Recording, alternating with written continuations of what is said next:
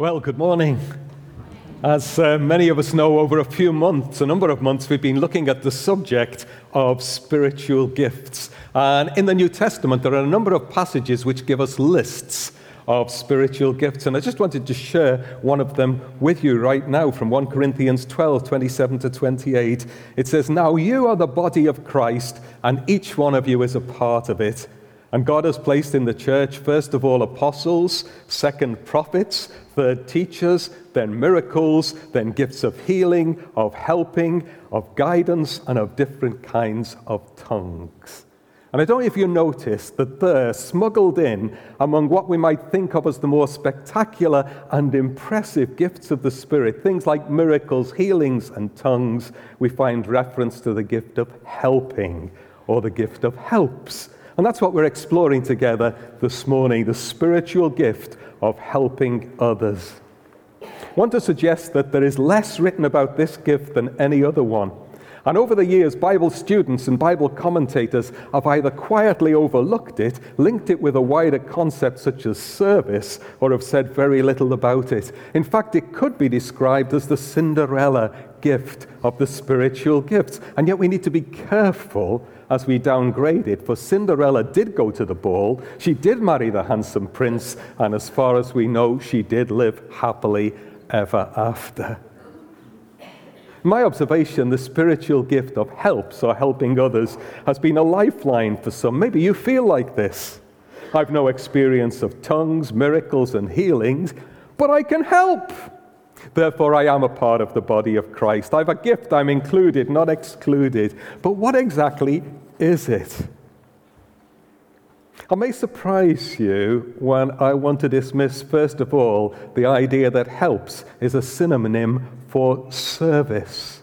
Why can I do this so cavalierly and so confidently? I do this because every Christian disciple is called to be a servant. Every Christian leader is called upon to be a servant. Jesus modeled servanthood most dramatically when he slipped off his robe, put a towel round his waist, and washed his disciples' feet, taking on the role of a household slave or a servant. His death on the cross was the supreme act of service. So I want to suggest that servanthood is not a specific gift of the Spirit. Rather, servanthood is the climate or the context or the attitude in which each of the gifts is to be used. Helps is listed as a specific spiritual gift. So, what is it? Now, there's one sense in which, as human beings, we've a built in tendency to want to help. Which parent has not heard their young child ask the question, Can I help?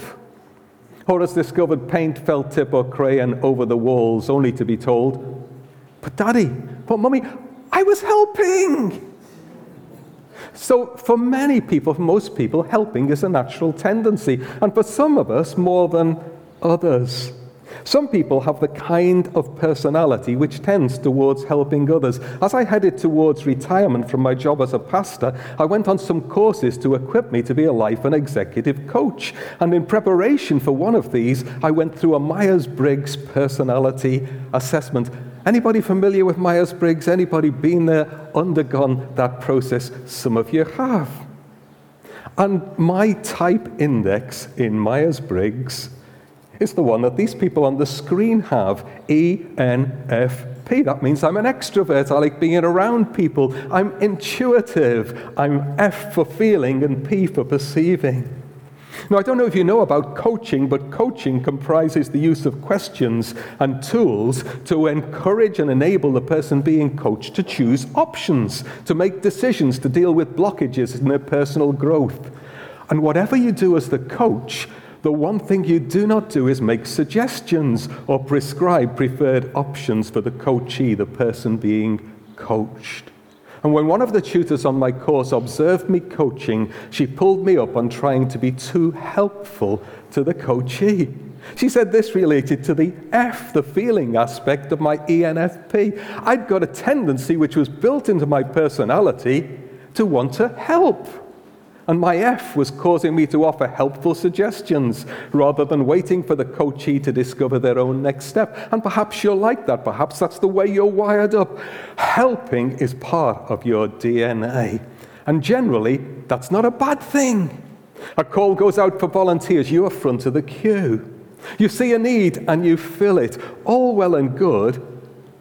And if you've got a natural bent or tendency to help, then keep helping. But it's not the spiritual gift of helping others. This is a personality trait or a natural talent. And to say again, there's a distinction between spiritual gifting and natural tendencies. We're learning about spiritual gifts, and helps or helping others is listed as one of the spiritual gifts. So, what does it mean? Some people see helping as a duty in some aspects of life. We're taught to help others as a duty in the Scouts, perhaps, or the Guides, or Duke of Edinburgh. I remember as a little boy, as a wolf cub, as they were called in those days, I promised to do my best to help other people at all times. That was a duty. And even Jesus, when he told the story of the Good Samaritan, which we were looking at earlier, said to the person who'd asked the question, Who is my neighbor? He said, Go and do likewise. Go and be like the Samaritan. Go and help. So, helping's a good duty. But what about this? Did you know that helping is good for you? Now, there's some scientific research on the internet that suggests helping others is actually good for you. Helping others is a key to happiness. And in one piece of information I found, there are seven scientific benefits of helping others. Helping others can help you live longer. Did you know that? Do you believe that?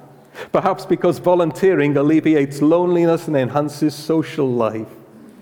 Secondly, altruism doing something with no reward for yourself is contagious. There's a chain reaction, there's a ripple effect. And you do it, and soon all sorts of people do it. Helping others makes us happy. Helping others may help with chronic pain. I say may help.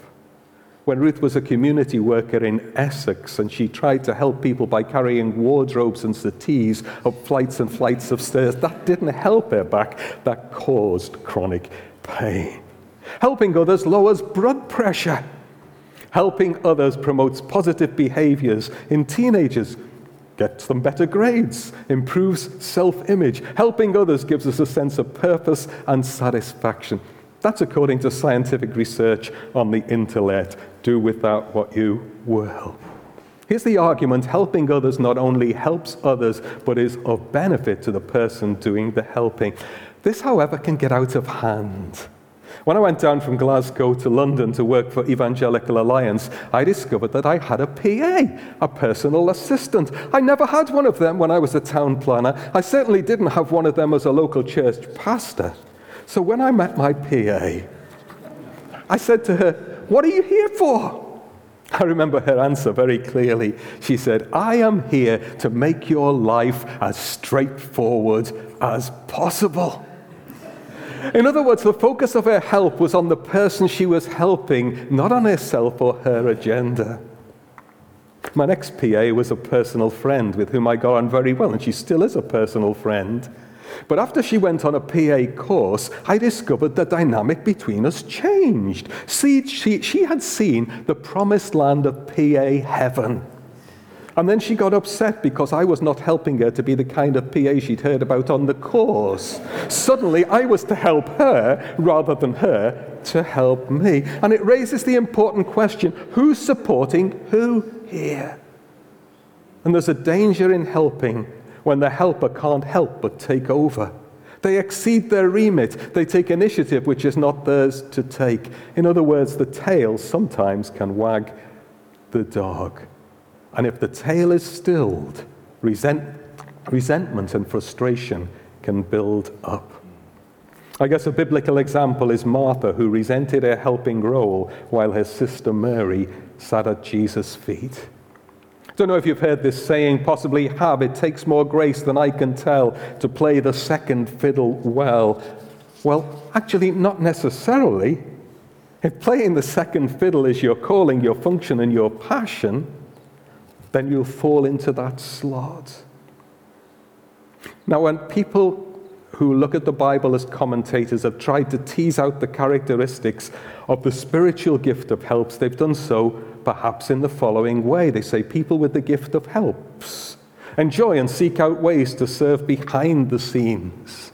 Backroom boys and girls. They rejoice in the success of others. They're often detail oriented when others are sort of visionaries and away in the blue sky.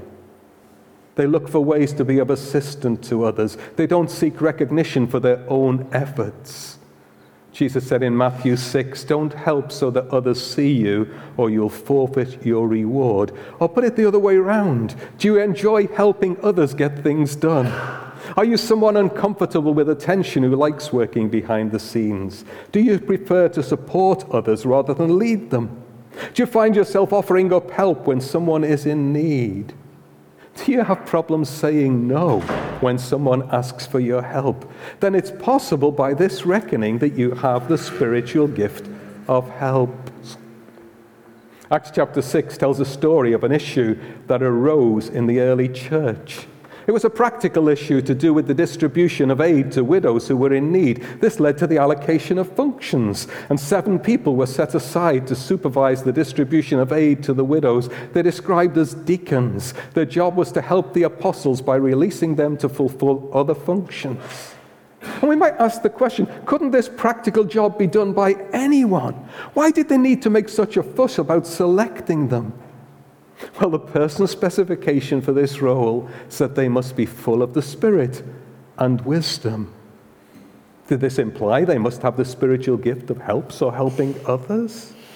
Sometimes it's asked can practical jobs in the church be done by anyone? Do you even need to be a Christian to be an IT manager, a treasurer, a cleaner, a musician in the church or a Christian organization? Did you know that by law, churches and Christian agencies need to show there's a genuine occupational requirement for applicants of specific jobs to be practicing Christians in sympathy with the objectives of the organization? But if we follow the bottom line of Acts chapter 6, candidates for any role in the life of the church must be full of, full of the Spirit and possibly too of wisdom. But does this actually bring us any closer to identifying the spiritual gift of helping others, as opposed to the natural tendency to want to help or the sense of duty? That's for you to decide. But as I prepared this message, one day when I was walking my dog, I believe I had a flash of revelation. And I want to share this with you this morning. Kat Livesey's already been mentioned. She was with us two weeks ago. She was talking to us about hearing from God. And she says, when you hear something from God, the first thing you receive is raw data. And then you try to interpret it with God's help. And then you move to application. And the raw data of the revelation that I received when I was walking my dog was actually something quite simple and straightforward. And it's this Jesus refers to the Holy Spirit as the helper the helper. In the passage that uh, Mike read to us from the NIV, it talks about another advocate to help you. But in the New King James Version, in the New American Standard Version, and in other versions of the scripture, the word is helper. The Holy Spirit is helper. That was the revelation, the raw data that I received. That's the Holy Spirit's role, or one of his roles. We've already been thinking in the autumn about the Holy Spirit's role in helping us be more like Jesus by the fruit that he provides us with and produces within us to come outside. He also has the job of giving us uh, spiritual gifts. He also has the job of empowering us, but he also has the job of being a helper. Now, the underlying Greek word is parakletos, which sometimes appears in older hymns as paraclete. I, I never sang this hymn, but I found it on the internet. It says this O Lord, thou art our paraclete, our comforter indeed, our patron with our God above, the advocate we need. Thou art our counsel of defense, the pleader of our case, our interceder for all things. And wait for it, our helper in all ways. And the concept of parakletos or paraclete moved over into the English from the Greek language is one who comes alongside to help. The paraclete comes alongside us to help us live the Christian life. Assures us that we're not alone. We're actually part of a body. We are not lone rangers as Christians. He stands alongside us like an advocate in a court case, one who will speak on our behalf, who will prevent, present our case, one who will defend us from false accusations, one who intercedes on our behalf and actually helps us in our praying when we can't find the words to say. Romans 8 26. In the same way, the Spirit helps us in our weakness. We do not know what we ought to pray for, but the Spirit Himself intercedes for us through wordless groans. There's another function of the Holy Spirit mentioned in John 14 26. But the advocate, the Holy Spirit, whom the Father will send in my name, will teach you all things and will remind you of everything I have said to you. The Holy Spirit helps us by reminding us of the teaching of Jesus. In John 16, some other functions of the Helper are revealed, but very truly, I tell you, it's for your good I'm going away. Unless I go away, the advocate will not come to you, but if I go, I will send him to you. When he comes, he will prove to the, wor- the world to be in the wrong about sin and righteousness and judgment. About sin, because people do not believe in me. About righteousness, because I'm going to the Father where you can see me no longer. And about judgment, because the prince of this world now stands condemned. I have much more to say to you, more than you can now bear. But when He, the Spirit of truth, comes, He will guide you into all truth. He won't speak on His own. He'll speak only what He hears, and He will tell you what's yet to come. He will glorify me because it's from me that He will receive what He will make known to you. That's an exploration of the raw data, of that revelation that I believe I received when I was walking the dog. The Holy Spirit is the helper. So, Kath taught us that after the raw data of revelation comes interpretation. We ask the question what does it mean? If the Holy Spirit is the helper and that's all the things He does, and the Holy Spirit gives a gift of helps, what does that mean for us? How do we see the gift? And the question that I ask in interpretation, and it's open to uh, discussion, it's open to questioning, it's open to disagree with me, because this is the interpretation that I had of that revelation which God gave me and which is in Scripture, and nobody can argue against. The Holy Spirit is the helper. Could the person with the spiritual gift of helps be one who mirrors these functions of the Holy Spirit as helper in the life of another person? In 1 Corinthians 12, the word translated helps can be more fully expressed as lends a helping hand. In other words, the interpretation is that the gift of helps is about helping another person to stand firm in the Christian life by encouraging them to realize they're not in this alone, by reminding them of the teaching of Jesus, by encouraging them in the area of intercession, praying together with them, not just for them, by asking questions which touch on areas of sin and righteousness and judgment, not in a judgmental or condemnatory way, but as an accountability partner. How are you getting on in the area of resisting the temptation to whatever? I don't know if you've seen that house up in St. Leonard's Close, which was once occupied by Richard Baxter. Richard Baxter, a pastor many years ago, found Bridgnorth to be too hard, and he went to uh, Kidderminster, where he found it a lot easier. It was maybe to do with the carpets, I'm not sure, but he found it was easier to minister in Kidderminster than in Bridgnorth. He, as a pastor, used to go around all of his congregation asking those kind of questions. How are you getting on in the area of resisting the, temp- resisting the temptation to this, that, and the other? Well, that's the raw data, the Holy Spirit as helper. We've been looking at interpretation. How does this relate to the gift of helps? Understood this way, helps is no Cinderella. Helps has a place at the ball. But what about application? We got the revelation, the Holy Spirit is helper. We got the interpretation, which says then Somebody with the gift of helps, the spiritual gift of helps, operates like the Holy Spirit in getting alongside another believer and helping them in these various areas, not least in the area of accountability, but also in the area of encouragement, keeping that person on track. Application, this is the hardest, is it? Three things as we move to the end of this talk this morning.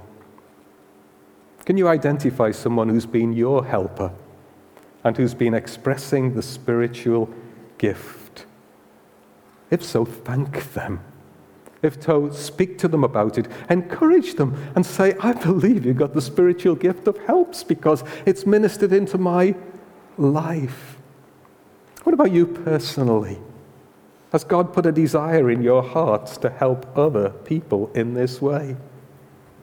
You think, as I've been going through the characteristics of the spiritual gift of helps which mirror or imitate those of the Holy Spirit to each one of us, you think, I could do that. That's me. I've got a passion for that. I'm called to get alongside somebody as an individual and to minister into their life, to encourage them, to help them on their journey, and with their permission, actually to call them to account in various ways. If God's put that desire in your heart, then ask someone to pray with you for the opportunities to use this gift and for this gift to be affirmed.